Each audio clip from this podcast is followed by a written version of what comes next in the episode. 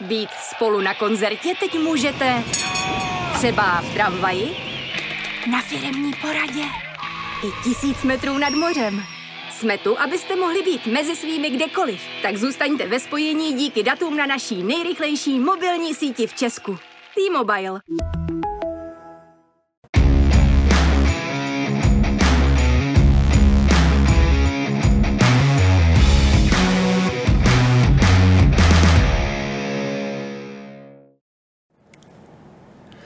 Vítejte u dalšího příklepu. Naším dnešním hostem je hokejový trenér, mimo jiné bývalý kouč nároďáku Josef Jandač. Dobrý den. Dobrý den.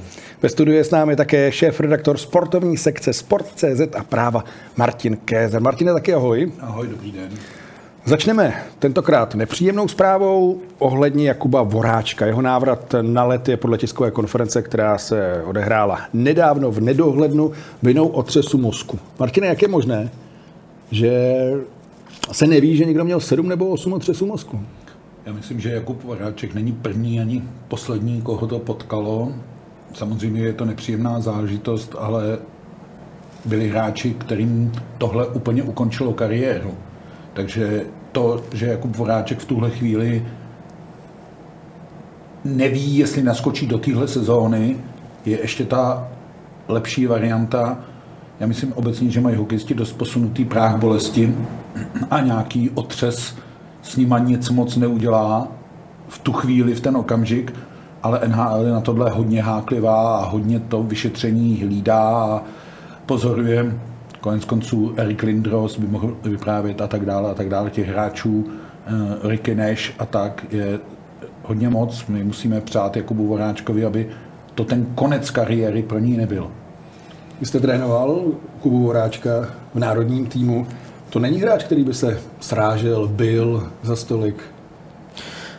No není, ale na druhou stranu taky ty rány schytává a, a ten hokej je kontaktní sport a mnohdy třeba jsou situace, které vůbec eh, nevypadají tak, že by byly třeba nebezpečný, ale může se hnout třeba i nějak skrční páteří, nebo prostě to, těch situací tam je hrozně moc a může tam být třeba i zásah holí, že jo? takže jako to prostě je, každý to má asi trošku jinak a já co, co si vybavuju vždycky Kubu Voráčka, tak ten uh, si nikdy nic nestěžoval, neměl jako žádný problémy, že by něco ho bolelo, tahalo, i když vždycky každý má nějaký šrámy, ale jsou hráči, kteří to uh, nedají vůbec najevo a nechtějí, aby vůbec uh, se tím kdokoliv zaobíral, takže já se třeba kolikrát dozvím až po turnaji nebo po, po zápasech, že těm hráčům třeba něco bylo, hrajou s limitem.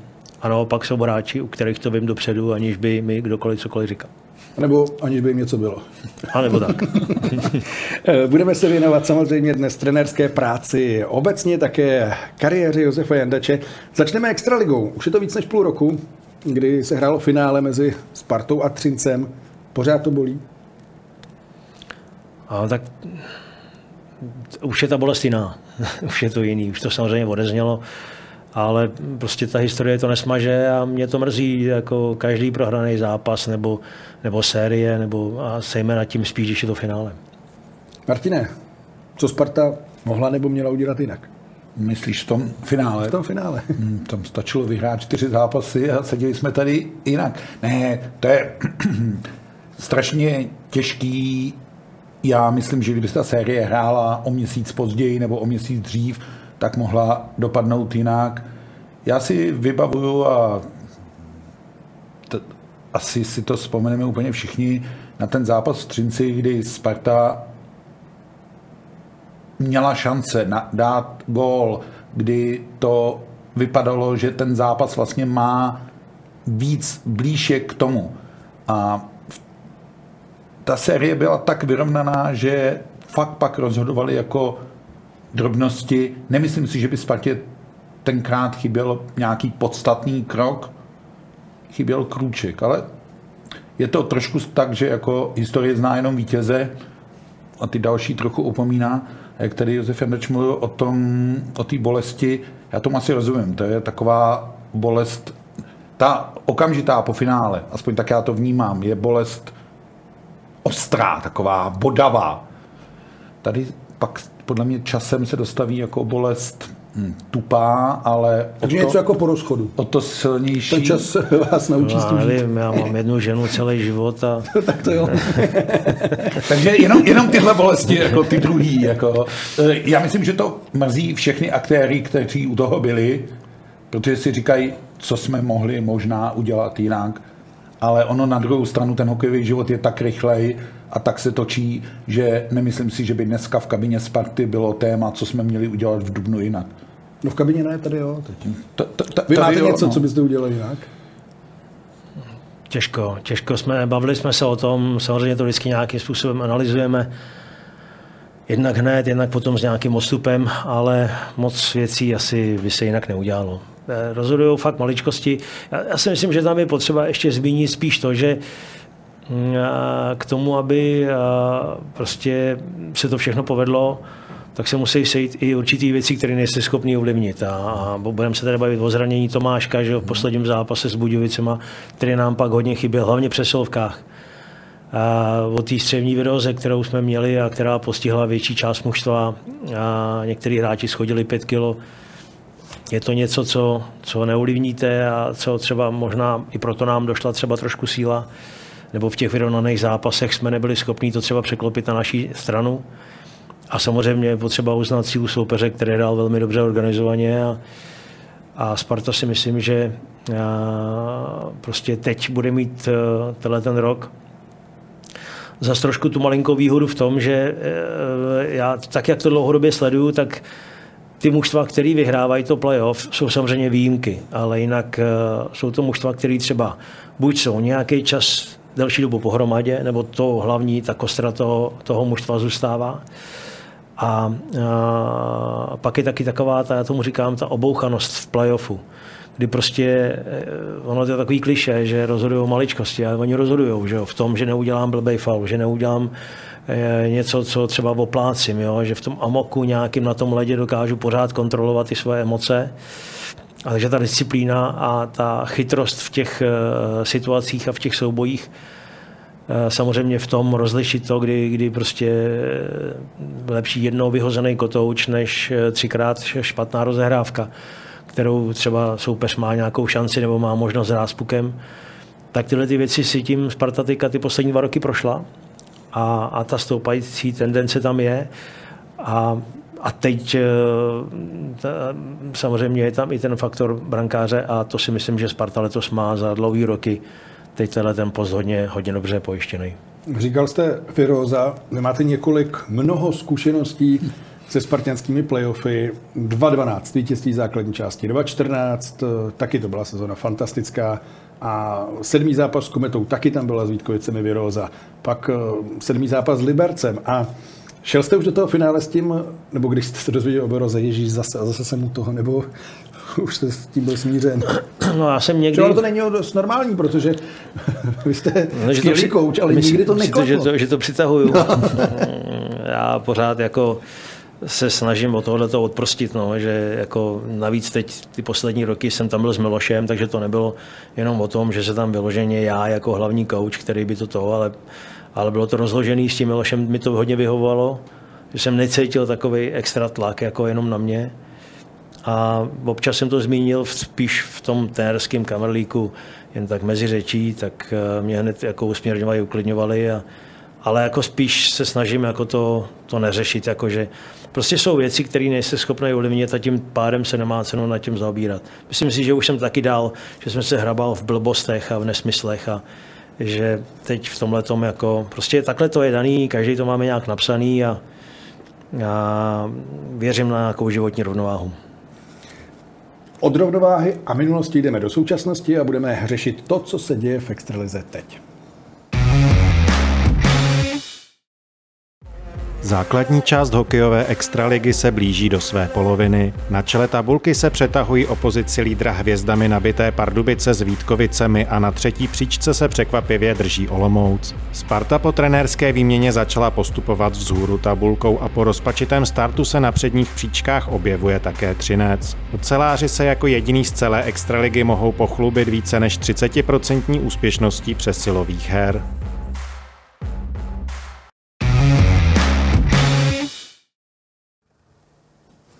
Martine, to nejzajímavější podle tebe za poslední týden v Extralize?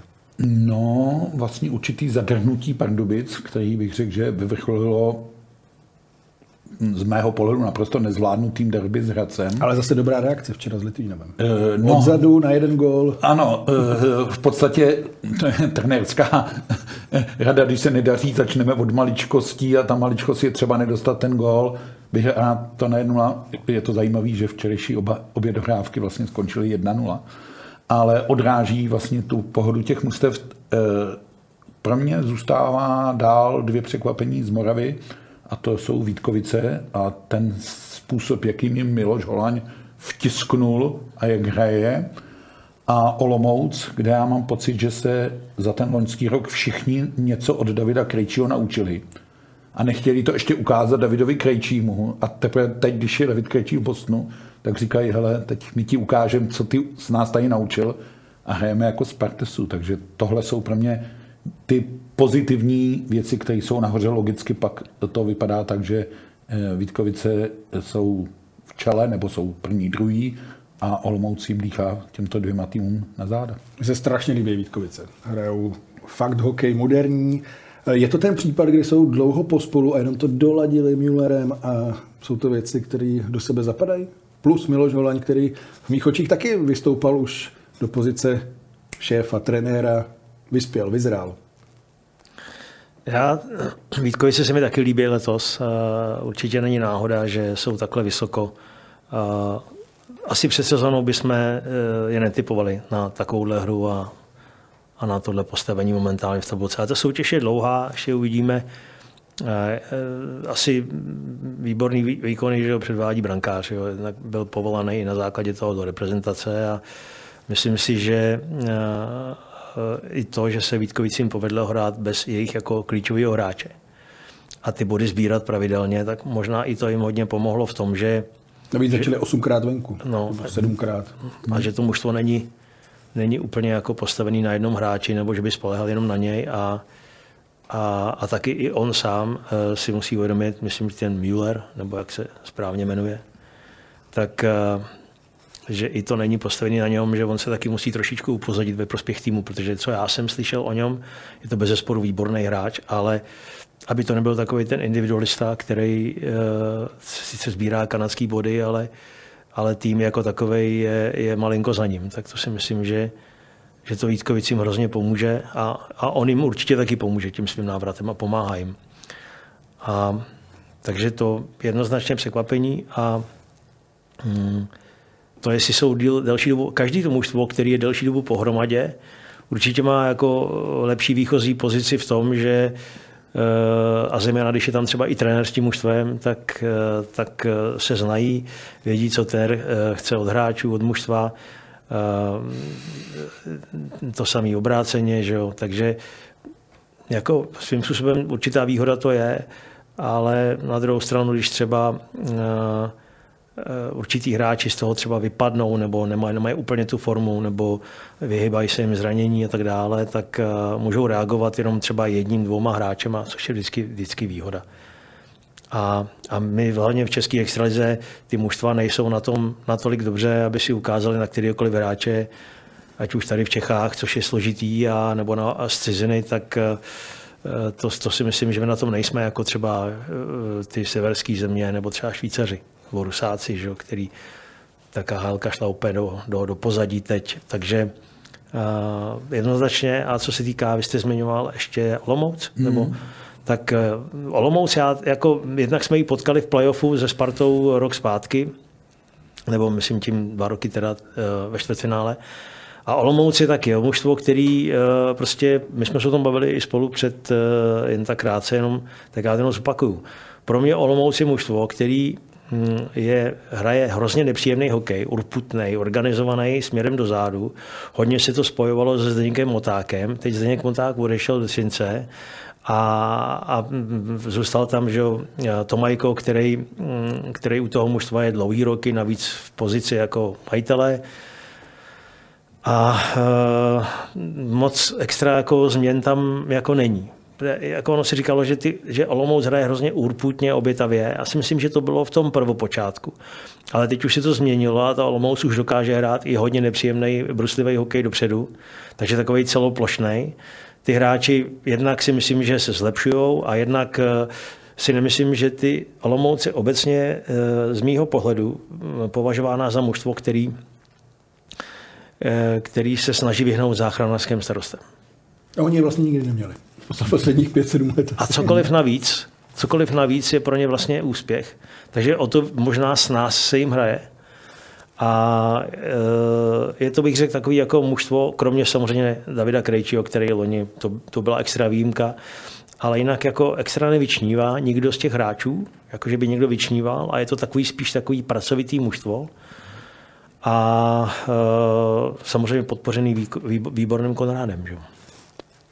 Čtete fanouškovská fóra? Ne. Vůbec? Vůbec. Ani Facebooky? Vůbec, já to nemám, nemám, nečtu. A... Ne, já se tam, protože samozřejmě, když se měnili trenéři ve Spartě, tak eh, na jedné straně Václav Varadě, na druhé pan Hořava s vámi. A byly tam diskuze, byly velmi vyrovnané. Někdo chtěl to, někdo chtěl to, někdo říkal, je zase takhle, pak někdo, jo, teď se hrál dobře. Tak jestli eh, vůbec mimo vás všechno. Úplně. Tak jak to bylo s vámi, jak to bylo daleko nebo blízko? Myslíte teď na Spartu? Hmm.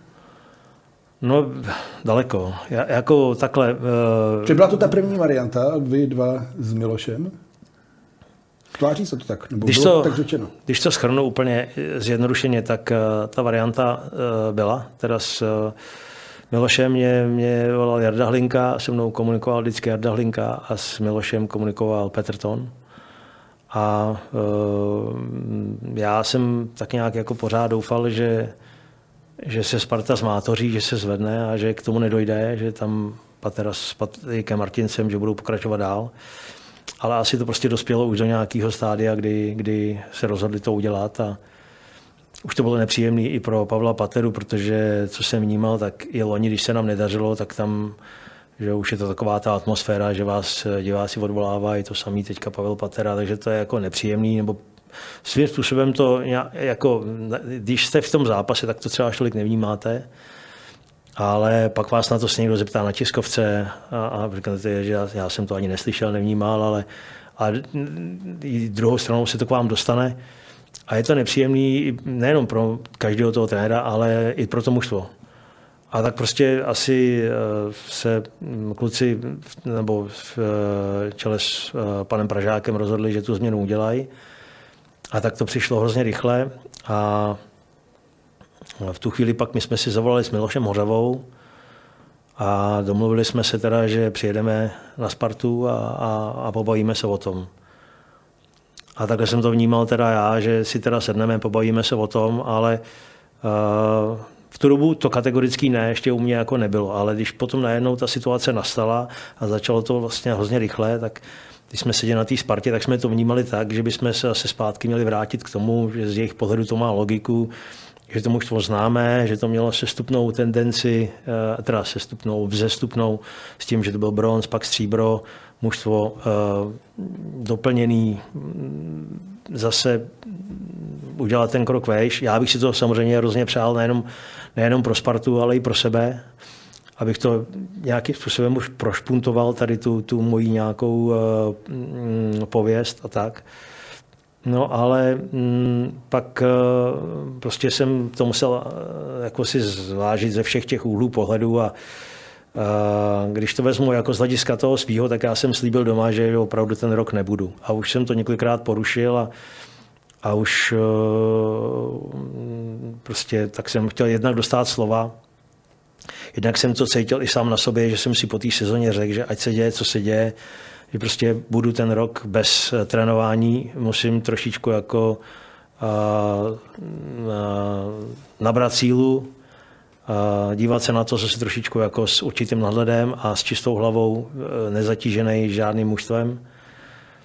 A pak samozřejmě i z hlediska té Sparty jsem necítil, že by, že by ta moje přítomnost, protože já jsem říkal, tak ať do toho jde Miloš s někým jiným. Miloš nechtěl, prostě chtěl jenom, jenom se mnou, jsme na sebe zvyklí, známe se a tak dále. Eh, vyhovovalo nám to spolu i lidsky, i jako uh, profesně.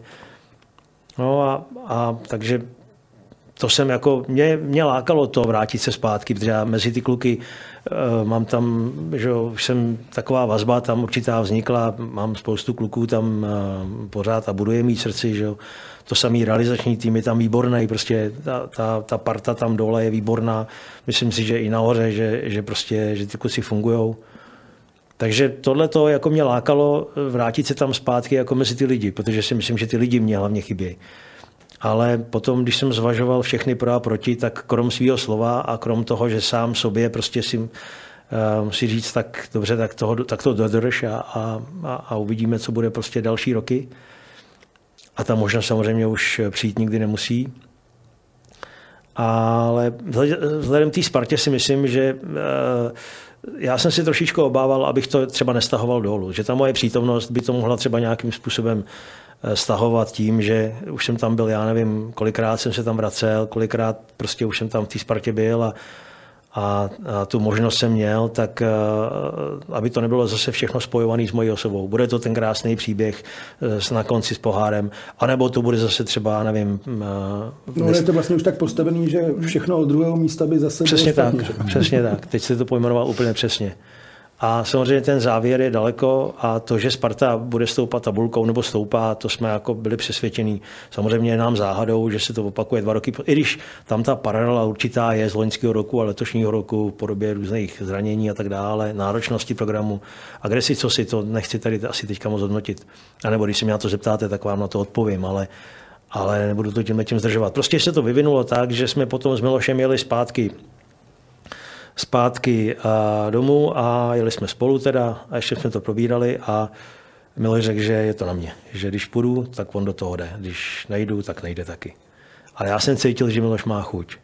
Takže to byl hlavní jako důvod, proč já jsem o tom ještě zvažoval, že jsem nechtěl tomu Milošovi jako sebrat tu chuť nebo ten vítr z plachet tím, že řeknu nejdu. Pak jsem si zase to, a nebyl na to moc čas, takže jsem si to analyzoval tak, řekl dobře, ale tak eh, my jsme s Milošem tak nějak kvit, jako v tom, že jednou já, jednou on přišel. A jsme to tak jako brali trošku s nadhledem a s úsměvem.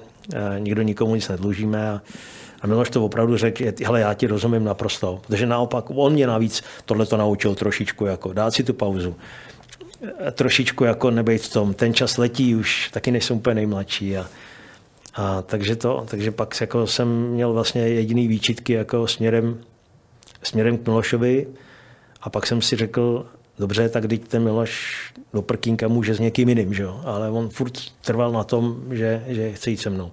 Takže pak jsme hledali varianty, s kým by mohl, eh, kdo by jako mu vyhovoval, kdo by seděl a tak dále.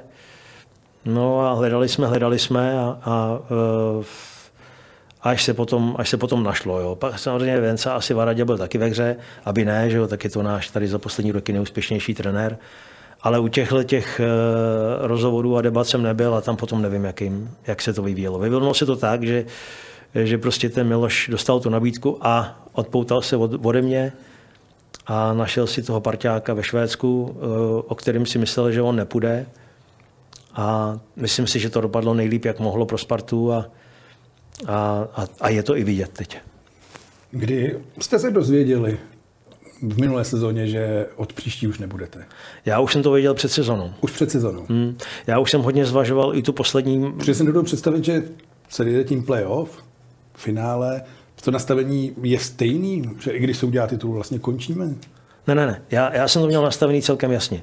Já už tu sezonu předtím, když vlastně jsme končili bronzový s Milošem a, a Miloš v tu dobu, my jsme už jako uh, někdy od, od zimy prostě se řešilo to, kluci nám nabídli smlouvu pokračovat dál. Uh, já jsem jako říkal, já, že si to hrozně vážím, každý nabídky si hrozně vážím, a, ale jako tady tohle to bylo o tom, že hm, jsem říkal, počkejme, jak dopadne playoff. Já nikam nejdu a, a když by se třeba playoff nepodařilo, no tak jako, co já tady budu dělat, jako to bude pořád dokola stejný, tak eh, to musíte nějak do toho říznout. Takže jako ne, to dopadne dobře, všechno. Ale Miloš byl zádrhel, protože Miloš řekl, že po sezóně určitě končí. Takže takže my jsme na něm postupně tak nějak dělali, ale já právě na základě toho, že s tím Milošem jsem vedl spoustu rozhovorů, když jsme jezdili na zápasy v autě, bavili jsme se o tom, byli jsme si sednout na pivu, bavili jsme se naprosto otevřeně. Miloš mi tam to popisoval z toho svého pohledu, jak on to vnímá, jaký zkušenosti on nabil. Takže jsem věděl, že v určitý fázi prostě nemá smysl vůbec prostě do něj vandrovat a přemlouvat ho. A tím pádem ani já jsem nevěděl, jestli teda dál budu pokračovat nebo nebudu. Ten zájem mě těšil ze strany Sparty, ale prostě zase chtěl jsem, aby to bylo co možná nejlepší pro tu Spartu, aby to nebylo spojované zase s mojí osobou, kolikrát já jsem tam byl a, a uhráli se medaile, ale ne zlata. No a e, potom samozřejmě moje setrvání další e, bylo e, spojenované jedině s tím, nebo smysl by to dávalo, kdyby to mužstvo nadále bylo nějakým způsobem jako silný, s předpokladem to vyhrát. To byl jediný jako můj jako důvod, uh, proč to. A protože to mužstvo zase procházelo velkou obměnou. Odešlo, já nevím, 10-12 hráčů a, a není úplně jednoduchý zase nový hráče zabudovat. Ani se nevěděl, který hráči pořádně přijdou. Takže my jsme se pak vlastně dohodli až potom na poslední chvíli. A, uh, ale už s tím, že jsem věděl, a i si myslím, že kluci to věděli, Lína s to nějakým, že Prostě je to moje sezona poslední na Spartě, ať to dopadne, jak to dopadne. Tak, takhle jsem to měl nastavený. S Petrem Tudem všechno bylo v pohodě. Už jste se nikdy nevraceli třeba k Playoff 2014? Že tam seděl, pak šel do komety? E, jako, e, já si myslím, že to bylo úplně v pohodě. Kdyby to asi nebylo v pohodě, tak by mě ani to nějak asi neoslovoval, nebo, nebo to, ale tak e, ono to má, to je, to je to jsou věci, které si myslím, určitý věci se asi nemají tahat ven, možná třeba až s nějakým úplně spožením, kdybych někdy psal nějaký paměti nebo něco a byl jsem na smrtelný posteli, což nejsem.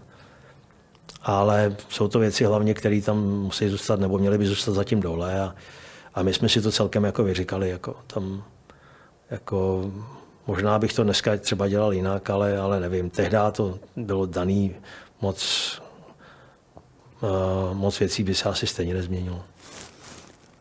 Na e-sportu jste říkal, že být ve vedení klubu neměl byste trpělivost se švédskými bratry Torelovými. Stále to platí?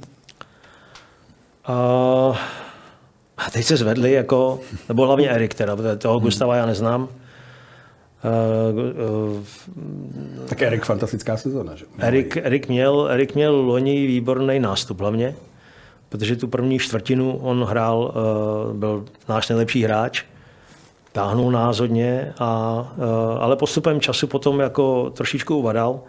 Trošičku se mi zdálo, že jako spíš, eh, když prostě si budoval tu pozici, protože ho nikdo neznal, tak makal a dřel a hrál, ale postupem času, když potom najednou viděl, že pozbíral body, hrál dobře, vybudoval si tu pozici, tak pak začal trošičku slevovat. A to se mi už moc nelíbilo, protože pak jsme si to museli teda vyříkat, protože jednak on blbě trénoval. A my jsme jako chtěli, aby ty tréninky a já nevím, jak to mají kde jinde nebo něco, ale my chceme, nebo já mám takovou prostě filozofii a má ji nakonec i Miloš, takže jsme jako v tomhle právě se shodli absolutně, že, že chceme, aby ty tréninky opravdu uh, byly v intenzitě a, a proběhly v maximální koncentraci a soustředění, aby ty hráči... to teď tak nebylo a proto Erik Torel... Já nevím, jak to bylo nebo nebylo, ale eh, já teda musím říct, že, že Erik netrénoval dobře a, a uh, byli tam borci, kteří prostě to odmakali, mužstvo to odmakalo a ten Erik tím, že měl nazbíraný nějaký body a tak jako vypadalo, že asi bude mít nějaký úlevy a trošku začal mít nějaký vězný malíry, tak eh, v tuhle chvíli eh, jsme si museli, a jednak a byl tam i herní pokles. Jako. Pochopitelně já za ty roky už taky dokážu třeba určitý oči, eh, nebo určitý oči přimouřit a, a ne úplně zavřít, ale přimouřit. A, ale mm, u něj to bylo tak, že výkonnostně tam byl propad a, a začali jsme ho víc poznávat, moc se mu nechtělo do soubojů hrál jenom s pukem, bez puku moc nehrál. Uh, začali trošku i některý hráči jako kolem něj tam na něj, jak to říct slušně, nadávat nebo, nebo si vyříkávat, brblat, že taky musí tahat dozadu, aby prostě že ho vybojoval i on nějaký puk, protože on bez puku moc nehrál. A, takže pak měl čas menší ve hře, nechodil do oslabení, protože nebyl ochotný zblokovat střelu a, a uh, uh, sundal jsem ho z první přesilovky, pak potom i ze druhý no, začal to řešit přes agenta. Jsem říkal, tohle se mi teda vůbec nelíbí. pojďme si teda promluvit, sednout, když si si něco nelíbí, máš přijít za trenérem a ne tady někde fňukat u agenta, že, že ti trenér sundal čas a že nemáš prostor a tak dále. A Uh, takže jsme si to vyříkali a pak už to bylo v pohodě. Hlavně Erik je výborný kluk, ale, ale občas ten byč asi nad sebou potřebuje. A letos si myslím, že já jsem neviděl hlavně všechny zápasy, ale to, co jsem jako uh, viděl, tak uh, prostě byl mizerný. A uh, to od cizince Kýve, čekáte... No, jo, já do toho nechci moc vstupovat, ale ono je to patrný. Já myslím, že Sparta dokonce udělala to, že vlastně toho Gustava přivedla eh, z Plzně tak trochu proto, aby v tom Erik nebyl sám, Hmm. Ale, no jo, ale mít takový dva, co no, třeba. Ne, no, ne, ne. jako asi místo jednoho mizerného cizince, když to řeknu takhle, najednou ta Sparta měla dva. Jo. No ale uh, on ten Erik, že jo, určitou pozici si tady vybudoval, že on tady byl neznámá, ty cizinci, to máte jako když jsem přišel do KHL a tam ty cizince potom některý ty týmy brali, ne už jako ty, jak se říká jim, ty bažanty prvoročáky, hmm. ale už ty obehraný, oskoušený v té soutěži, adaptovaný, tak ten Erik si prostě tím letím prošel tu loňskou sezonu a, a letos, eh, letos eh, prostě měl ten start hrozný. Hmm a já si myslím, že, eh, ale říkám, to jsou moje subjektivní pocity, jo, že jednak byl na operaci, nevím, jak dlouhou měl rekonvalescenci, ale individuální přípravu měl svojí, jako sám, a že prostě přišel nepřipravený. A ať už to bylo dílem toho, že třeba ta rekonvalescence byla dlouhá, nebo že nemohl, to, nemohl tolik trénovat, připravovat se, tak jako já tu zkušenost s těma cizincema mám takovouhle, že prostě ne všichni přijdou hned po začátku připravený, vskočí do toho a, a postupem se dotahují, dostávají do sebe tu zápasovou kondici a tak dále, ale, ale prostě není to, není, není to dobře. Jako pro to mužstvo je to špatně a, a, a pro téra taky, ten nemá čas. A, a t, co já jsem teda jako věděl, tak uh, po playoffu že měl problémy zdravotní, nebo tak to všichni víme, Tomášek, že jo, který prakticky léto netrénoval. Dominik a, Simon. A uh, Kaše, hmm. jo, který, který mu praskly šrouby, že jo, hrál s tím v tom, v tom playoffu a, a prostě to jsou samozřejmě zásahy potom do té letní přípravy a, a ty kluci e, začnou tu přípravu až daleko díl a, a u těchto těch bohužel to zranění bylo takový, že jako na nohy vůbec jako nemohli, takže Prostě to chybí a nějaký čas to trvá, než se třeba dostanou do nějaký ty optimální formy a kondice. Ale ten trenér čas nemá. A tam to postihlo těch hráčů Tomáše, Kaše, Torel a Simon, který tam sice loni nebyl, ale, ale, ale taky neměl letní přípravu. A ty jeho nějaký eh, zdravotní problémy, které jsou, bohužel nějakého takového toho rázu, já úplně přesně nevím, jako jaký jsou, ale jsou a není to určitě příjemný, a, ale prostě neodvádí to, co by měl, takže tyhle ty jména, který když řekneme a máte je v mužstvu, tak to jsou všechno výborní hokejisti. Ale oni vám nehrajou z nějakých důvodů. 13. Jo? Mm-hmm. A, a samozřejmě, kdo je vinej, že jo, tak uh, prostě teď nechci říct, že jenom trenéři nebo tohle, ale jsou tady nějaký jako uh, fakta, který tady teďka já předkládám, že tohle to někdy potkává prostě mužstvo, téry, hráče, prostě to um, lidi vidějí jenom to, že, jo, že ten, ten má peníze a ten, ten nehraje a to já nevím, co všechno, že tak ono to k tomu patří, k tomu hokej. Ale říkám, tady jsou důvody. To samé platí třeba o těch situacích, kolikrát v těch uh, turnajových, uh, ať už jsou to mistrovství světa, nebo olympiády, nebo, nebo playoffy, s čím ty hráči vším hrajou.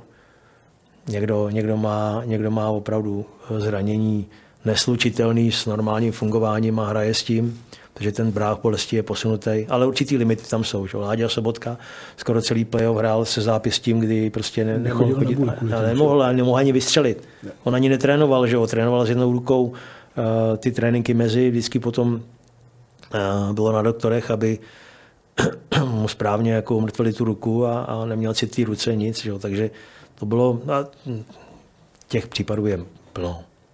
My se budeme věnovat dalším případům trenérským. Že skvělé trenérské kariéře nemusí nutně předcházet profesionální kariéra hokejisty, by se dalo ilustrovat i na příkladech z NHL. Zřejmě největší trenérskou legendou vůbec je Scotty Bauman. Dnes 89-letý Kanaďan skončil hráčskou kariéru ještě jako teenager kvůli problémům po otřesu mozku. Už ve 22 letech se stal trenérem juniorů a ve 24 dokonce získal prestižní Memorial Cup. Ve 34 se stal koučem nově založených St. Louis Blues v NHL. Jako trenér vyhrál devětkrát Stanleyův pohár a dalších pět vítězství přidal v manažerských funkcích. Také v současné NHL se daří koučům, kteří nehráli profesionální hokej, ale o to dříve se začali věnovat svému současnému povolání. Mezi aktuální šesticí takových trenérů vyčnívá především John Cooper, který by měl v březnu oslavit už 10 let na střídačce Tampa Bay. 55-letý rodák z britské Kolumbie se svého času více věnoval lakrosu a hokej hrával spíše rekreačně. Během studií práv však začal trénovat středoškolský tým. Po studiích se živil jako obhájce, ale mezi tím se posouval do čím dál lepších soutěží, až si jej v roce 2013 vytáhla Tampa ze svého farmářského celku Syracuse Crunch. Pod Kuprovým vedením se Bleskům podařilo dvakrát získat Stanley Cup.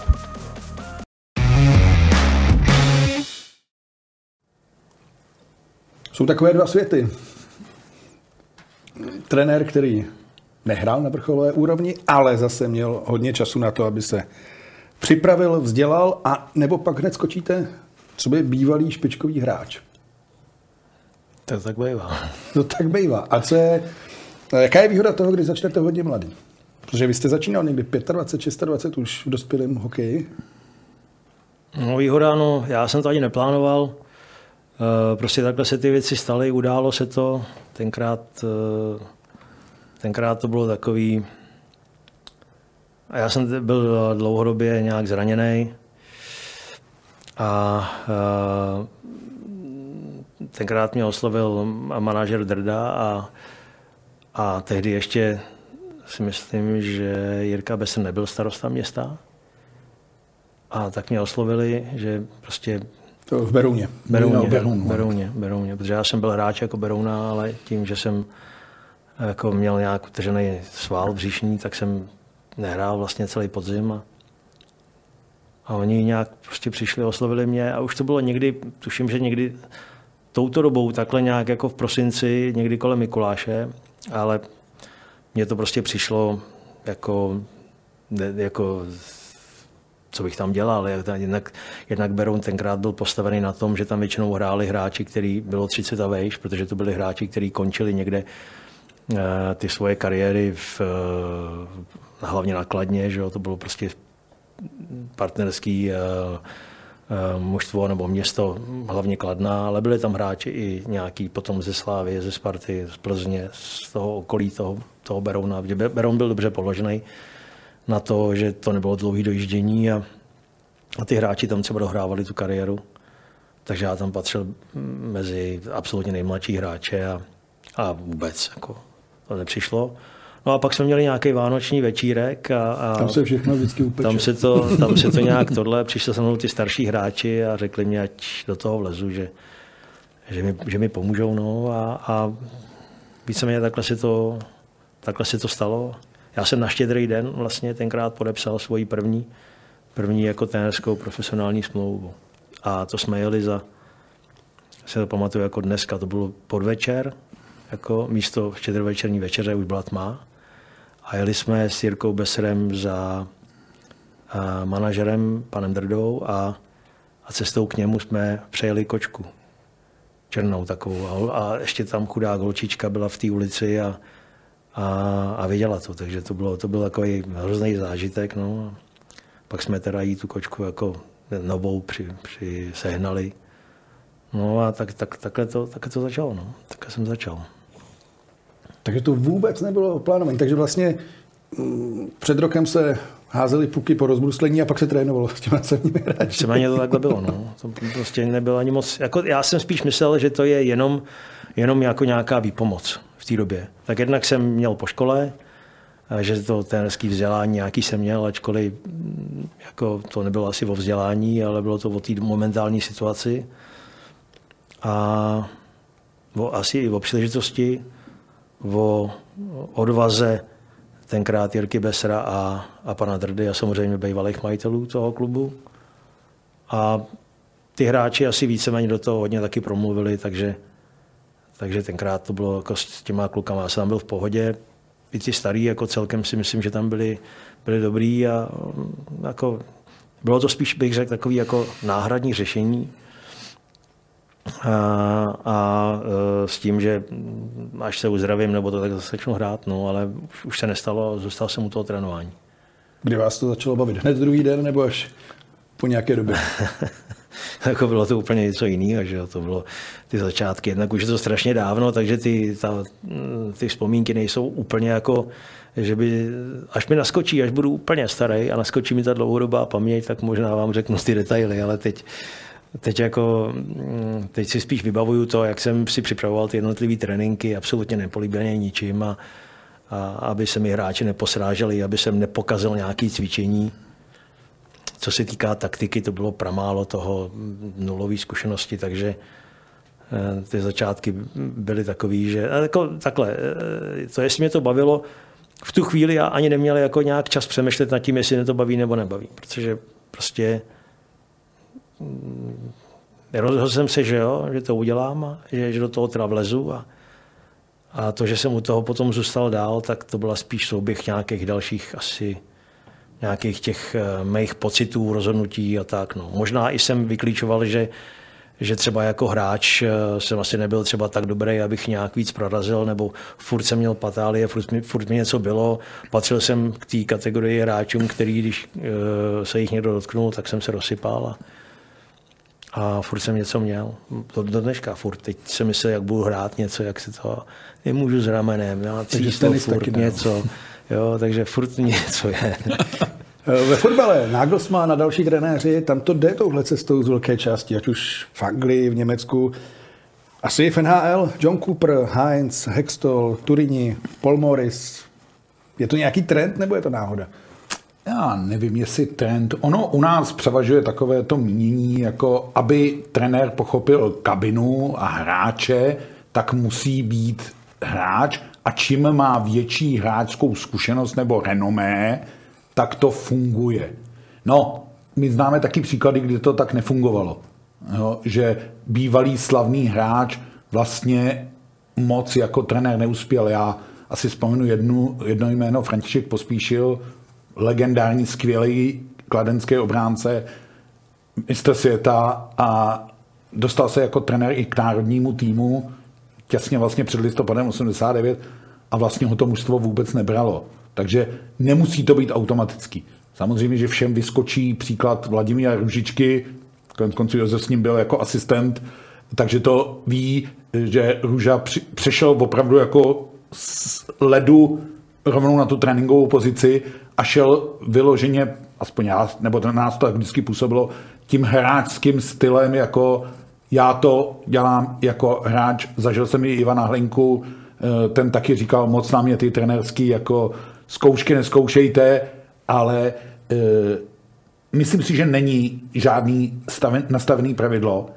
Jednu věc má možná, a o tom už tady vlastně byla řeč, ten trenér, který jako nemá to velké hokejové jméno z té hráčské kariéry, to má možná těžší v tom směru, že si vlastně to charisma nebo to, aby za ním to mužstvo šlo, musí trochu vybojovat svojí činností.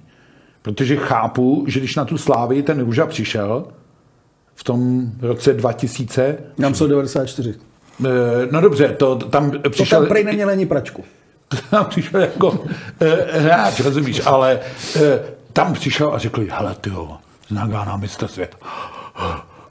To málo který hráč si jako dovolí tomuhle říct jako no tak to, to jako se, se, se jako nepotento jako, jo. Protože už říká, my jsme to tenkrát takhle hráli, tak to takhle budeme hrát dál. Bylo to tak? 2010 taky. Já si myslím, že... Uh... mi to přijde, že vy jste byl jako fakt ideální coach no. a trenér. A do sebe to zapasovalo.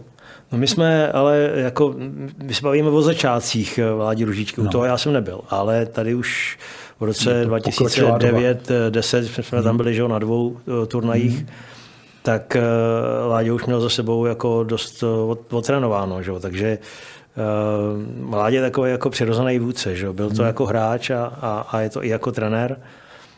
A mm, myslím si, že to už, už měl za sebou jednoho mistra světa, už měl za sebou i těžký turné uh, od, uh, odtrénovaný. Takže to už nebyl žádný začátečník. Takže já ty prvopočátky toho, když Láďa ukončil hráčskou kariéru a začal trénovat, nemůžu hodnotit, protože uh, to, jsem, to jsem u toho nebyl a, a mm, těžko říct, já jsem vlastně byl v té době, když on začínal, tak jsem byl ještě v první lize, že asi myslím. Kdy on začínal, Láďa, kdy naskočil? jako do, do Slávy. 2021 už určitě trénoval. No, sezónu 2000. A jestli nepletu, vy jste šli nahoru 2002 s Kladnem, že jo? S Libercem. S Libercem. Ale jako proti Kladnu. Proti no. Kladnu. No. 2002, ano, to se mi narodili děti, dvojčata. Takže to, hmm. takže jestli, tak já jsem do té doby vlastně působil jenom v první lize, takže proti němu jsem nikdy jako nějak nehrál. Tenkrát jsem zlížel jako na tu extraligu jako něco něco jako nedosažitelného pro mě. A já s váma naprosto souhlasím, co jste řekl. Že že to, že někdo je úspěšný trenér a neúspěšný hráč nebo obráceně, je to strašně jako individuální, je to případ od případu.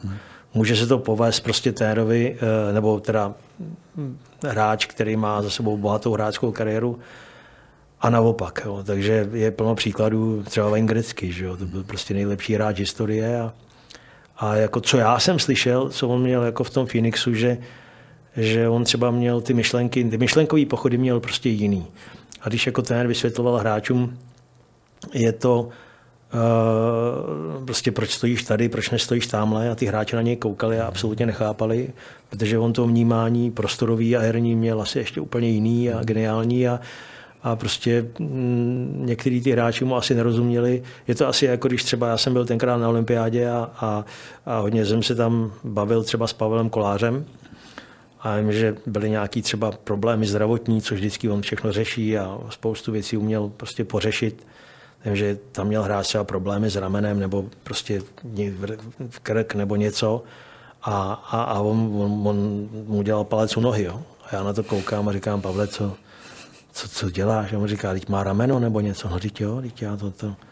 No, dal ho dohromady a přes palec nebo přes něco, ale jako jako tajský tajky. To v tu chvíli, no, ale v tu chvíli on třeba dělal i nějakou publikaci tisíci stránkovou, že já ho jako člověka samozřejmě, nebo prostě jednak ho strašně uznávám a obdivuju ho, ale když jsem se optal jako na určitý věci, jestli to má daný z hůry, každý máme něco dáno, eh, někdo víc, někdo méně, někdo, někdo třeba vůbec.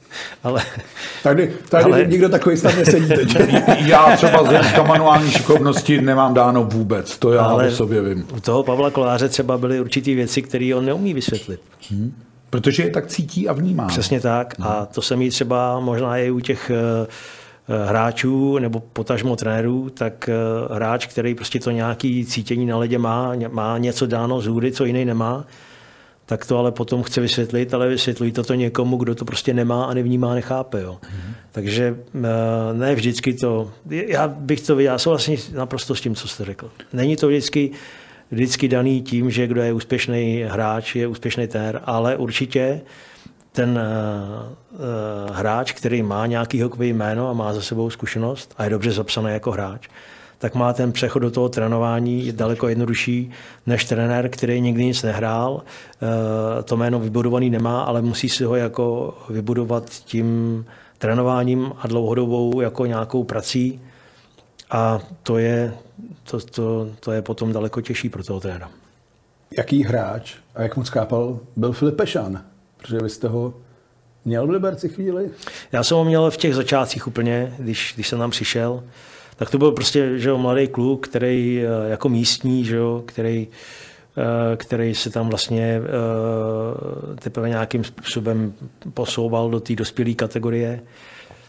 A on byl takový, co já si vybavuju, tak byl takový hodně, hodně hmm, fyzicky nabušený, že měl výbornou letní přípravu a, a jako poměrně dobře dobře bruslil, a, ale, ale jako eh, s pukem to nebylo úplně ono. A prostě měl čas ještě jako na to, aby se tam nějakým způsobem jako propracoval.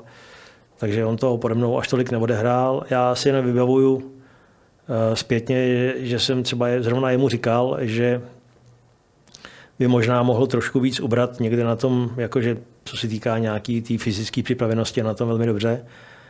A dost často on měl rád takový jako mladý, takový jako vtípky nebo takový jako trošku dvojsmysly, který možná i jako odváděli ho od, eh, od toho, aby se víc eh, soustředil na, na ten hokej. A také jsem ho vnímal. Já si tenhle ten hovor vybavuju. Byla spíš jako pomoc vůči němu. Říkám, hele, ty samý srandičky a tohle, a ona ne všechno je sranda. Jo, jako já mám taky srandu rád, ale uh, pojď se věnovat tomu hokej. Ne, že by se mu nevěnoval, ale prostě takový jako, že ztratí se puk nebo, nebo v souboji upadne jen tak, jako aniž by, aniž by se soupeř nějak zapříčinil, nebo něco prostě, ale ne, nebyl to tenkrát ještě hotový hráč na to, aby on mohl hrát to, co jsme hráli v první lize. A pak, když jsme postoupili do extraligy, tak si myslím, že tam naskočil taky pár zápasů, jenom ale spíš, spíš jenom doplňoval. Takže pak, pak ho vnímám jako kluka, který právě šel tou cestou, který jako hráč eh, Pak se vám to vrátil 2016 ve finále. Pak to poradil. No, to mi spíš vrátil pan Sidovátko. Petr Sidovátko, protože my jsme, eh, já jsem s ním si pamatuju taky nějak jako řešil nějaký návrat. Tenkrát to neměl úplně ten Filip Pešán tam jednoduchý v Liberci, protože... On dvakrát vlastně ne, neuspěl, ale byli dole Liberci. No, byli, byli tam, byli, měli prostě takový období, kdy uh, když se jim nedařilo, hráli prostě mimo, mimo playoff, hráli ty baráže, playouty. A, a bylo to mě dlouhý, třeba 4 roky, 5 let, nebo jak dlouho to bylo, takže uh, nějak jsme byli v kontaktu i s panem Sirovátkem, ale prostě a samozřejmě my od té doby, od toho Liberce, my spolu máme nadále přátelský vztah a, a respektujeme se jeden druhýho. Takže já jsem, mě ho bylo až líto eh, v tom, jak eh, vím, že kolik on tomu hokej obětoval a, a jak ho to už přestávalo bavit, jo, že tam prostě nebylo to ono a tak dále. A já jsem potom jako říkal, že já fakt jako teďka nepůjdu, jednak jsem tady na Spartě, jednak eh, mám tady děti a, a musel bych tam být. K tomu, abych já tam mohl být naplno, tak bych prostě tam musel být. Nechtěl jsem už tahat děti ze škol různě možně, se to furt podřizovalo podle mě, kde jsem, nejsem. No a, a tak jsem mu řekl tenkrát, ale vyser se na ty Benátky, kdy toho speš spoustu peněz, kup první pětku, zaplať ty peníze první pětce a, a sklidni si pár těch uh, fanoušků, kteří tam defenestrují každý zápas Pešána a nech ho tam a, a, a v, ať má trošku větší klid on na to a on ti to vrátí. Pracovitý, poctivý kluk a, a ne, ten další rok nás porazili ve finále. Kup Řepíka. Koupili si Wernera s Řepíkem. Koupili Werner eh, Řepí a oni už předtím měli, oni měli to mužstvo jako extrémně výborný, jako i potom, že uh, už tam měli toho Branka Radivojeviče, který jim tam taky udělal spoustu práce v kabině. Šefce, který jim tam udělal spoustu práce. Uh, s ním jste v pohodě? Nějak v pohodě, už je to prostě pryč a No ale jako my, do Boleslavy, nabít, z Boleslavy nabídka nepřišla. Ne, ne, ani nepřijde.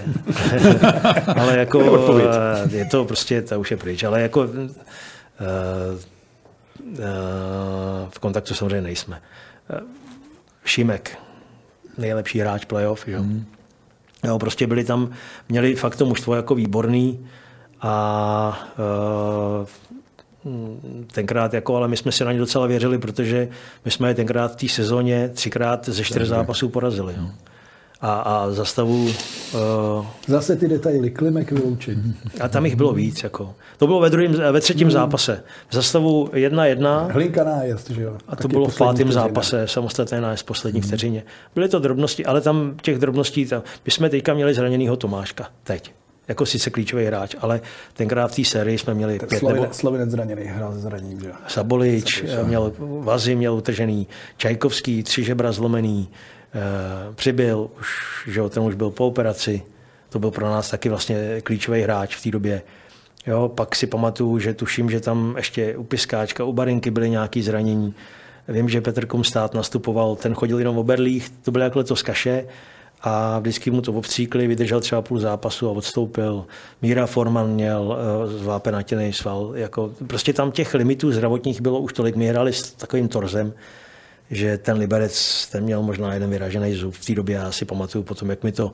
Od vás. Jak mi to, to nevím, jestli to bylo od nás nebo od někoho, ale, ale Buchtele měl něco s klíční kostí a měl dva zlomaný prsty. Takže takový jako prostě limity poměrně jo, velký, eh, zdravotní, který ten Liberec potom měl tu sílu udol nás. Jako zaslouženě vyhráli i když ta série, bylo to 2-2, pátý utkání, mohlo se to třeba naklupit na naší stranu, ale a za stavu 2-1 eh, v té sérii pro nás domácí zápas na 3-1, tak my jsme vůbec nezvali. Ten hmm. Liberec prostě byl jasně lepší. brankáře, ten, nás, ten nás přehrál tam v tom zápase a těžko říct, odskočit na 3 A my jsme neodskočili, že? ten Liberec prostě si došel pro druhý bod, ale bylo to furt otevřený. A ten pátý zápas, bohužel, bohužel to asi jako naklopil, no, protože pak ten šestý to bylo, já nevím, kolikátý prodloužení, ale tam už jsme neměli, neměli sílu. To jako. bylo čekání na gol, kdy dali Liberec gol v prodloužení. A nakonec ho Bakoš dal, že? Ty z no pozice novináře. Jak se mění podle tebe trenérská práce? Protože taky už nějaký pátek píšeš. Mění se hodně. Ehm, myslím si, že pamatuju na těch začátku 90. let, kdy na té střílečce stál coach, se vším všudy a měl to všechno jakoby pod palcem. Teď ty realizační týmy výrazně rostou. E, pamatujeme si, že v Setín ve své zlaté éře nasadil vlastně tandem Valášek, e, Tabara, pak po Valáškovi už Neboštík, Zdíš a Tabara, tam byl s Nelibou a tak. A to bylo hrozně netradiční, že mají jako dva trenéry. To je vlastně ten model, s kterým s Milošem Hořavou šli podobně a těchto těch trenérských modelů dneska najdeme víc. A hlavně si myslím, že se mění to, co ty fanoušci většinou nevidí a to je způsob přípravy na ten zápas. Daleko víc lidí se na tom podílí, eh, daleko víc lidí jakoby do toho, a teď nechci říct zasahuje, ale ovlivňuje to. Ano, určitě je vždycky na tom kouči, na tom head kouči, to hlavní poslední slovo, ale myslím si, že... Už jenom trenéři brankářů, že? Sa, no, sám, sám vlastně jako nic nezmůže, že je to opravdu, že na jedné straně je to mužstvo, to jsou ty hráči na tom ledě a za ně to žádný trenér neuhraje, to tam musí hrát oni. A na druhé straně je poměrně početný ten realizační tým, ten trenérský štáb, který do toho výrazně zasahuje. Takže ten kouč, který je jakoby nejvíc vidět, v tom není jenom on sám a je to velmi týmová práce a musí se tam, už tady, tady několikrát padlo, musí se tam sejít fakt spousta okolností, které ti jako zacvaknou do sebe a víme to i z toho národního týmu, jak tenká, strašně tenká je ta hranice toho úspěchu a neúspěchu. Jo? Jak jeden zápas, když si vzpomeneme na mistrovství světa 2018 v Dánsku, přejeli jsme do Herningu proti Američanům, to nebyl zápas, který jsme nemohli vyhrát. Jo? Když si vzpomeneme o rok dřív, 2017, eh, v té Paříži s těma Rusama to bylo těžký. Tam, tam, tam to nešlo. Tam, jakoby. tam šanci, byl Panarin. No. Tam to nešlo. No, tam ne, tak, to, to, to, je takový zápas, kdy od začátku jako vidíš, že to nejde. Jako, jo? Že prostě ten soupeř prostě k tomu nepustí. Ty nás přejeli, no. no. Ale 2.18 s Pastrňákem, no, s Krejčím, to mohlo jít. Jako. Oni, nám, uh, oni nám vlastně uh, pokryli celou tu první petku, mm. že jo? Oni, mm. oni více, já jsem je hrál hodně, my jsme to měli takhle postavený, že tenkrát tam byl uh, Pastrňák, Krejčí, Jaškin a, mm. a těm jsem jako útočníkům dal asi třeba 20 minut, jako, jo? to bylo prostě, oni, oni neslezli z ledu, ale a, uh, oni, my jsme to i takhle jako s nima probrali a to. A věřil jsem tomu, že tím, že jsme měli uh, jako že, že to prostě oni nepokryjou, že ty, že ty amíci, ale, ale ale pokryli. Ale, ale pokryli to, no, pokryli je, ale mm, tam bohužel, tam přišla i taková nešťastná, nešťastná situace 10 minut do konce, že tam Hronaj Kupat, ten Kane, Kane ho tam prošel a, a, a, bylo to takový jeho první mistrovství světa, takový ty začátky, kdy prostě jako nováč, bylo tam dost nováčků, že? já jsem to i dopředu, že, že uh, po starším mužství na olympiádě, že, že do Dánska vezmu mladý mužstvo, to jsem taky udělal. A ta šance, ale teďka bez ohledu, jestli je to mužstvo mladý nebo starý, tak vždycky to máte tu šanci, ale ale ta, ta linie je tenká, to máte pravdu. Já ještě se vrátím k té trenerské práci jako takový. to, že já si myslím, že my v tomhle jsme trošičku jako pozadu. Hmm. V tom realizačním týmu, nebo vůbec jako v tom, kam se ten sport jako posouvá a vyvíjí, tak já si zrovna vybavuju u toho nároďáku, když jsem tenkrát tam přišel, tak my jsme byli s Láďou Vujtkem a byli jsme tam já, Jirka Kalous a Jarda Špaček. Takže jsme tam byli takhle ve třech a, a Láďa Vujtek. A, ty, a s Láďou Vujtkem to bylo výborný, protože uh, my, jsme, my jsme si sedli, řekli jsme si, co, nebo hlavně on samozřejmě, jsme řekli, hele Láďo, ty jsi tady teďka ten, který rozdělíš, rozděl a panuj. A, a on to udělal, já vím, že jeden, jsme vlastně, když jsme začínali, tak jsme si sedli, seděli jsme až do rána, bylo to bezvadné povídání. A ten Láďa tam řekl, kuci, já už jako já jsem strašně rád za to, že jsem tu příležitost dostal. Protože v době, kdy třeba jsem byl v letech, dobrých letech, kdy, kdy třeba jsem to mohl mít, tak jsem to nedostal, bohužel, tenkrát z nějakých důvodů. A e, prostě ho to míjelo. A teď v těch vlastně na sklonku toho, té jeho trenerské kariéry, kdy je mu 70, tak e, najednou to prostě e, mohl trénovat a otevřeně nám řekl, že už ale, že je taková stará škola a že ten hokej a tak dále, že se posouvá a že od toho jsme tady my, aby jsme my to tam nějakým způsobem jako připravili a tak dále, ale on má to právo veta a on si rozhodne. A tenkrát si myslím, že to fungovalo výborně. Jo. My jsme všechny věci připravili a to ne, že by Láďa vůbec nic nedělal, ten naopak, ten měl, ten měl prostě všechno, vždycky přišel, měl ten svůj notýsek a všechno připravený a samozřejmě obrovské zkušenosti a takový ten jeho nadlet a to všechno, ten klid, ta rozvaha. Takže to bylo prostě výborná spolupráce a myslím si, že tenkrát už tím, že jsme tam byli jakoby tři, teď jsme to měli rozdělený a do toho jsme měli samozřejmě videotéra, kondičního téra a takovýhle. A pak vlastně potom uh, jsem pokračoval já a z toho realizačního týmu vlastně tam zůstal Jirka Kalous, Jarda Špaček a vzal jsem si Vencu Prospala. Jednak protože jsem ho znal, protože jsem potřeboval dát dokupy mm, ofenzivu přesilovku, takovou tu jeho profesionalitu a tu vášeň, kterou on měl. Něco už teda trénoval, ne ty dospělí, jako že netrénoval, ale na druhou stranu uh, byl v NHL, sledoval každý ten zápas a je to prostě ohromně poctivý, poctivý chlap, znal jsem ho, takže uh, jsem sadil na něj. A pamatuju si, jak tenkrát mi bylo vyčítáno, eh, jakým, že se nevejdeme ani do autobusu, že nám nestačí eh, saka a tak dále, eh, že prostě to máme rozšířený, ten realizační tým, přitom to zůstalo ve stejném počtu, ale prostě to je takový, kdo chce psa být si vždycky najde. Jo. A myslím si, že pořád je to ještě o tom, že když se podívám na realizační týmy těch jiných týmů vyspělých, tak, a vy to víte dobře, vy jste ty turnaje objížděli, nebo objíždíte, tak uh, jenom Kanada, tam má třeba, já nevím, sedm, sedm vlastně lidí, kteří se tím trénováním zaobírají. Neříkám, že všichni stojí na střídačce, ale mají tady videokauče, tady mají nějakýho pozorovatele, tady jim někdo pozoruje druhou skupinu. Já vím, že tenkrát ten pracovní tým na olympiádu do Koreji, tak měli 15 skautů, 15 lidí, kteří skautovali Evropu, aby připravili tým pro olympiádu. My měli vlastně trenéry, jako nás, co jsme měli rozdělený, a Jirku Fischera. Jo, a uh, když se podíváte, uh, my jsme třeba že měli jednoho videokauče a to tím, jak eh, vlastně ten turnaj jde rychle po sobě, chcete vidět soupeře, chcete vidět nás, do toho tam přijde, že jo, a flešku už mu tam nává, ale Denis, nahraj mi to, já potřebuji přesilovky, potřebuji oslabení. Takže Ven se tam stál s fleškou, eh, Kála tam stál s fleškou, Págr tam stál s fleškou, já jsem čekal že na, na, na, na, svůj, eh, na svůj výstup. Ten chudák, ten, ten furt něco, furt měl vedle sebe nějaký Red Bully nebo na čem já nevím, on nespál a furt dělal, do toho musel stříhat další a další. A prostě nebylo možné to rozšířit nějak, protože na co, že? k čemu? Že? Ten hokej je jednou vymyšlený, v čem se hrabete, co vymýšlíte. A to bylo před několika lety. A, a bylo mi to vyčítáno. A dneska, dneska má národní tým dva manažery, tři videokauče, plus samozřejmě asistenty v podobě zábranského erata, mají tam kondičního trenéra a tak dále, trenéra brankářů, takže to je zůstává jako stejný, ale prostě i ten Jalonen, že, nebo je to postivý chlap, postivý trenér, eh, je zvyklý na určitý standard, na určitou práci, ale to najednou mm, není jako neobvyklý, že má tři videokauče.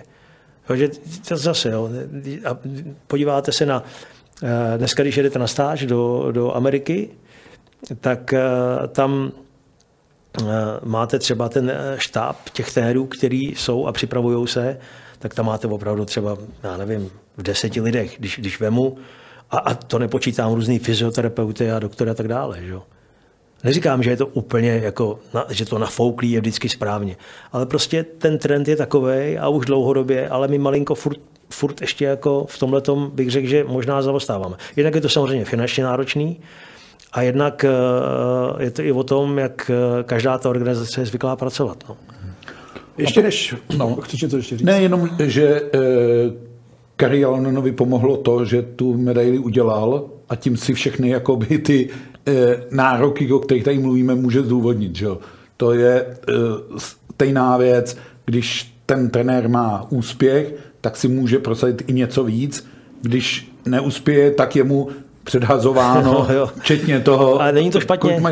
Je to špatně, ale je to, je to trošku postavený princip, uh, úspěch se ti vrátí, neúspěch ti dají sežrat. A to s tímhletím v této naší branži musíme počítat. Já se mhm. spíš bavím o té systematičnosti té práce. Jestliže my budeme koukat na to, až se něco uspěje, aby si někdo mohl něco prosadit, tak je to přeci špatně. Hmm. Já to dělám proto, abych byl úspěšný a ne proto, abych někde něco škrábnul a pak si někde něco vyprosil. Přece když víme, jakým způsobem a co chceme dělat, tak to si myslím, že to je právě ta systematičnost. A tohle, tohle to je prostě věc, která, která nám obecně chybí. To, že my si ob, jako hážeme klacky pod nohy. Já když jsem se bavil s tím Karem Jalonenem o tom, jaký třeba vidí největší rozdíl tady v tom, jako u nás, v Česku, když to vidí, a, a třeba ve Finsku, nebo obecně v zahraničí, byl ve Švýcarsku, tak on taky jako říkal, že jako na, v plných věcech je příjemně překvapený, ale když to schrnu úplně do dvou věcí, tak je to taková ta určitá třeba vzájemná jako mm, třeba nepřejícnost hmm. a v té kolegialitě jako nějaký, že tam jako jsme trošičku jako na štíru. A potom druhá věc je samozřejmě vládní peníze, že, že do toho sportu obecně prostě jde strašně málo no, peněz v porovnání s tím, co do toho pumpují jiné vlády. Že? A to jako a, hlavně do, do mladých? Do, do dětí, do mládeže. Takže to jsou takové věci, které prostě potom, když, když eh, jako, proč třeba my jsme jako, že, že čekáme na medaily, oslavujeme bronz jako pomalu Nargáno nebo něco, no. protože prostě jsme to chtěli prošpuntovat, chtěli jsme to udělat a povedlo se to, ale to přece ještě neznamená to, že všechno bylo správně. Že? Víme, jaká hrana byla, nejsou tam Rusáci a tak dále. A míci hráli na čtyři beky.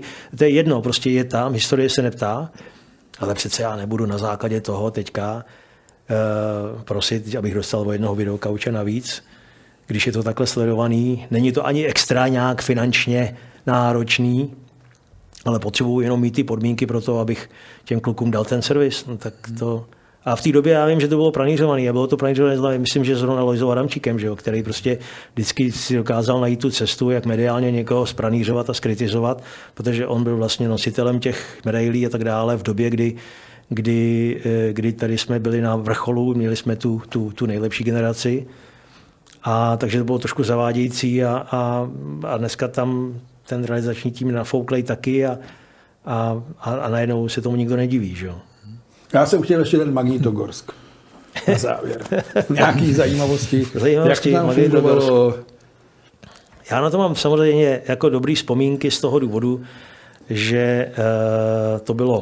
Uh, že to je velkoklub, ne? To je obrovský je klub. To, je to velkoklub. Takhle, velkoklub jménem, baví, bavíme se o tom, že to je velkoklub jménem, protože těch velkoklubů, který tam v tom Rusku, uh, jako, je jich tam víc, že jo, západní, východní konference, uh, bylo to takový jako trošku na ty dvě skupiny rozdělený jako FNHL.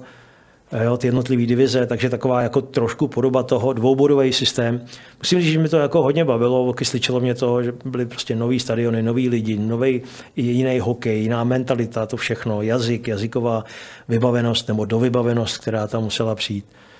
Takže velkoklub, když to řeknu, velkoklub jménem, ale že by ten klub, to je město v podstatě že na Urale, kde, kde to má nějakých třeba půl milionu obyvatel, drtivá většina dělá ve fabrice a je to takový jako, že vyloženě průmyslový město, i když teda musím říct, že eh, když jsem tam šel, nebo už tu nabídku já jsem měl už někdy předtím, tak o tom městě jsem něco věděl. Tak a jako, jako nám tam nic nechybělo. V podstatě ono jako není ani na nic čas, protože vlastně buď jsme na zimáku od rána do večera nebo do odpoledne, a nebo se hraje, nebo jsme někde na cestách. Takže tam jako na nic moc čas není, takže cokoliv v městě bylo třeba, bylo, měli tam dva, dvě nákupní centra velký, nějaké restaurace byly a tak dále, jako krámy, obchody, jako tam víceméně jako mě nic nechybělo. To, že si jestli by tam ženským chyběly nějaký eh, butiky a tak dále se značkovými nádrama, to mě absolutně... A to bude čas letět. To, to, mě, ne, to, to, jestli tam bylo, nebylo, já nevím, že asi možná ty přítelky a manželky řvaly, ale já tam byl bez rodiny, takže a navíc eh, jsem přesvědčený o tom, že že se nás to ani jako moc netýká, tady, že bychom byli zejčkaný, že bychom potřebovali bůh ví, jaký zázemí a tak dále, ale jako po hokejové stránce to bylo výborný velkoklub, co se týká třeba toho zabezpečení, jako že jsme měli svoje letadlo, nebo že jsme měli eh, že jsme měli prostě svýho kuchaře, který, který prostě od rána do večera se staral o ten servis té kabině a tak. A uh, pochopitelně měli, měli historické výsledky. Já, tam šel jsem, já jsem tam šel s tím, že ta schůzka vlastně, která byla tady v Praze, tak eh, přijel Veličkin s Viktorem Kozlovem to byl trenér, který tam šel po Vorobiovovi a uh, pak mi dělal asistenta. Takže ty hovory byly jednoduchý. Oni řekli, že chtějí přebudovat mužstvo, že prostě to mužstvo uzrálo, dozrálo, vyhrálo si svoje tituly a že už to musí prostě rozprášit a musí udělat, postavit nový základy. Takže dva roky, že by jsem tam já byl, Viktor Kozlov, že by prostě mi dělal asistenta, něco by třeba odkoukal, pochytil a tak dále a pak bych mu to předal. Já jsem se ptal tenkrát na začátku, jako proč do toho nejde rovnou, když to dodělával, tak jako proč do toho nejde. A on sám říkal, tak jako to byl takový obrovský poctivý chlap, měl taky 13 nebo kolik 15 zápasů vena, ale odehráno, jo, takže spíš, spíš to byl takový jako mm, Kanaděn nebo Američan než Rus, jako povahou výborný chlap a poctivostí, pracovitostí. A řekl mi, že ještě na to není připravený, že nedávno sundal helmu z hlavy a že ještě jako na trenerskou branži není úplně připravený. A takže si oni sehnali nějaké reference, myslím si, že i třeba Honza Kovář mi pomohl nějakým doporučením, když se třeba na mě ptali a tak dále, že mě ne, nesprznil. Dohodný. a, a potom to začalo s tím, že teda to mužstvo mm, se hodně obměnilo, přišlo tam hodně kluků, hodně mladých, něco měli ze svý líhy, jako z juniorský. Já jsem ty hráče absolutně neznal, takže jsem se s tím postupně seznamoval a e, je to na dlouhý povídání po tom, co se týkalo té sezony. My jsme jako hráli na hraně svých možností, řekl bych, za hranou. E, to, na co to mužstvo mělo, a byli jsme někde šestý třeba v té konferenci, ale v takovém bodovém dosahu toho zadku, ale zároveň i toho předku. Bylo takové vyrovnaný. No a, a mysleli jsme si, že jako tam potom přijel nějak ten majitel, který já jsem viděl někdy v říjnu. V létě poprvé někdy a potom až někdy v tom říjnu a, a to tak se uklidila kabina všechno a mysleli jsme si, jak přijede, jak nás pochválí a tam seděl, tak tiše mluvil takovou ostře ozeřenou tuškou, takhle koukal na, na, na ten papír, na tu soupisku, na tabulku a nějaký podklady, co měl. No a tak si tam furt něco tiše jako tohle a jo, tvoju mať, to koukám tady na toho hráče, jako co to je, má jeden gól, nebo co to je, proč. Jo, a, a my jsme mysleli fakt, že nám dá pochvalu. On říká, že na tohle se dívat nebude. Jako. co s tím jako hodláme dělat? No, tak my jsme říkali, no, jako to mužstvo je takový, jaký je, hraje to, na co má. Myslíme si, že jako uh, v porovnání třeba s těma jinýma, s tou konkurencí, která tam byla jako velká, že jsme fakt jako hráli jako na hraně těch možností. To, I ten Beličkin stál na té naší straně a říkal, no počítej s tím, že on to, a já říkám, teď je to dobrý, a ty Genádi, jako co, co, no a jako on říkal, no tohle já jako, to ne, my jsme tam měli dva 17 letý kluky, dva košíkáře. A hm, dobrý, tak co s tím? No, dějte s tím, co chcete, ale na tohle já se dívat nebudu. Tak já jsem říkal, jako, a co jako já, jak já, já to vidím, co bych jako chtěl. Já říkám, nemáme centry. Máme třetího eh, centra eh, křídlo kaletníka a to se tam říkal, ale to zrovna byl kluk, který rád se napil, takový ten místní Rus, který měl rád zrovna ten alkohol. A na třetím centru, to, No, takže jako potřebujeme centrum. třetího centra. Nemáme, ale neříkám, že on byl opilej, ale prostě, prostě neměl tu životosprávu takovou. No. Takže řekněme, že to profík žádný nebyl. Měli jsme navíc jenom čtyři cizince. Limit byl pět, my jsme měli využít jenom čtyři. Jo, takže jako jsme říkali, aspoň toho jednoho centra aspoň, aby jsme měli, jo? nebo ideální by byly, kdyby byly dva, ale prostě tak jako máme jenom dva centry. Dobrý, no, tak jako to mě nezajímá, udělejte si to, jak chcete, já vám nedám ani rubl, ale udělejte si to, jak chcete. No, tak my jsme pak jako dali hlavy dohromady a tenkrát jsme, protože Volsky byl furt nějaký zraněný, furt to nebylo ono, měl velký peníze, tak jsme vyndali tenkrát Volskyho a za něj jsme tenkrát udělali dva hráče a to byl uh, Bulíř z Liberce, který tam přišel a uh, Shore. Uh, to, to vlastně jsou tři bráchové, oni hrajou NHL, teďka ten hraje, myslím, že hraje ve Švýcarsku teďka někde s Chlápou, s Filipem Chlapíkem v Ambripiota hraje. A takže, takže a tím letím se to hodně zvedlo. Tyhle ty kluci nám hrozně pomohli a, a, a, začali jsme potom hrát, že jsme se jako posouvali dál. Ale to mužstvo bylo prostě nově postavené. Jako víceméně ten druhý rok, který tam byl. Takže ten první rok docela dobrý, ale ten druhý rok, stabilně klasika, že ho přišlo playoff, jsme vypadli v prvním kole. Eh, bylo to jako těžká série, tenkrát ta UFA nás eh, udolala. My jsme měli těžký program před koncem playoff. Měli jsme šest zápasů v den a hráli jsme pak dva dny a šli jsme na playoff. Jo, takže, ale to je jedno, prostě eh, no a pokračoval jsem, měl jsem tou smlouvu, pokračoval se dál. Majitel říkal, že je spokojený tohle, ale že bych chtěl teďka už to přehodnotit a že by to chtěl vyhrát. Takže najednou jako z mužstva, který se nově postavilo, nově budovalo, do druhého roku přišlo úplná změna, totální otočka a že to chce vyhrát. Nedám vám ani korunu navíc, a ještě uberu peníze a postavte si to, jak chcete. No, tak já jsem pak jako začal řešit, říkám, jako jak teď s tím letím, no tak budeme to s tím, co máme, buď jo nebo ne. A se to mužstvo nějakým způsobem doplnilo, obměnilo, ale uh, začátek my jsme měli, že jsme prohráli s Petrohradem doma, pak jsme vyhráli, pak jsme další zápas prohráli s Čechovem, který mimochodem dalších 10 zápasů vyhrál a prohráli jsme 1-0 a potom zápasem mě odvolali a bylo to vloženě takový, to bylo podivný, divný, takový celý, takový, protože ten Vorejov, že oni ho vyhodili z nároďáků, tím, že byl volný, tak asi sadil na něj, nebo já nevím, jak to prostě bylo, ale nemělo ani smysl potom pídit, no ale bylo to, bylo to hodně divný. Takže... No, musíme skončit ale nějak pozitivně. Takže... No to není jako mě to nějak ani v podstatě potom, co, tak jako pozitivně takový život je, no, jako, ale jako kdyby mě třeba vyhodili po pěti, osmi zápasech. Jo. Mimochodem ten Magnitogorsk potom 11 zápasů prohrál, jo, nebo 10 po sobě, nebo 11. No tak to je pozitivní.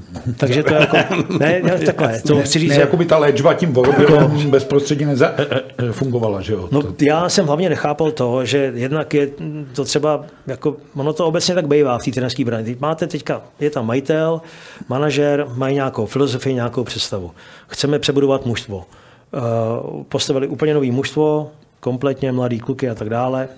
A ten další rok, a, a co samozřejmě nějaký čas trvá, jo, a ten další rok najednou on řekne, no a mě to nebaví, já to chci vyhrát. Já to, to, to, to, není sport, to není takhle, to není biznis, že jo, to je sport, to se nedá úplně takhle naplánovat. Takže to... Kolik... Majitele fotbalových klubů o tom něco vědí. Že to, je, že to není biznis, že to je sport. No, no a těžko se to vysvětluje tomu, kdo ty peníze jako drží. Že? No, ale jsou, jsou lidi, kteří už potom jako třeba eh, v pozici těch majitelů, kteří jsou díl a do toho proniknou. A už tomu trošku a už, jako. už vědí, o čem to je. Hmm. A pak jsou samozřejmě majitelé, kteří třeba se to krátce, stojí to peníze a chtějí třeba ty výsledky hned a, a, a mají třeba i různý našeptávače nebo lidi hmm. kolem sebe, který, který to ovlivňují nějakým způsobem. Takže to tak jako bývá. A e, jako já, když si třeba vezmu jenom tu působení moje ve Spartě, tak já jsem zažil za tu vlastně relativně, no Dlouhou Nějakou, ale čtyři majitele. Hmm. Jo, takže jako to taky není. Teď, teď eh, si myslím, že, že ta stabilita, jestli tam pan Pražák vydrží, že by mohla být, protože si myslím, že je to chlap, který uh, chce vyhrát, tak oni chtěli asi všichni to, jako to každý ten majitel, který tam je, tak uh, určitě ty ambice má a tak dále, ale tady je, jako bych řekl, nějaká finanční stabilita, která by mohla dát trošku klid a to předtím jako jsem úplně necítil. Ať to bylo třeba za pana Charouze, kterého jsem poznal krátce, nebo téměř nepoznal vůbec, pak tam byla taková ta a, a, situace a, Lev, Praha, že jo? Hmm. Rus, který rozhodoval o tom, co bude ve Spartě nebo nebude, pan Spejchal, který s ním byl v nějaký jako spolupráci, pak to teda převzal on.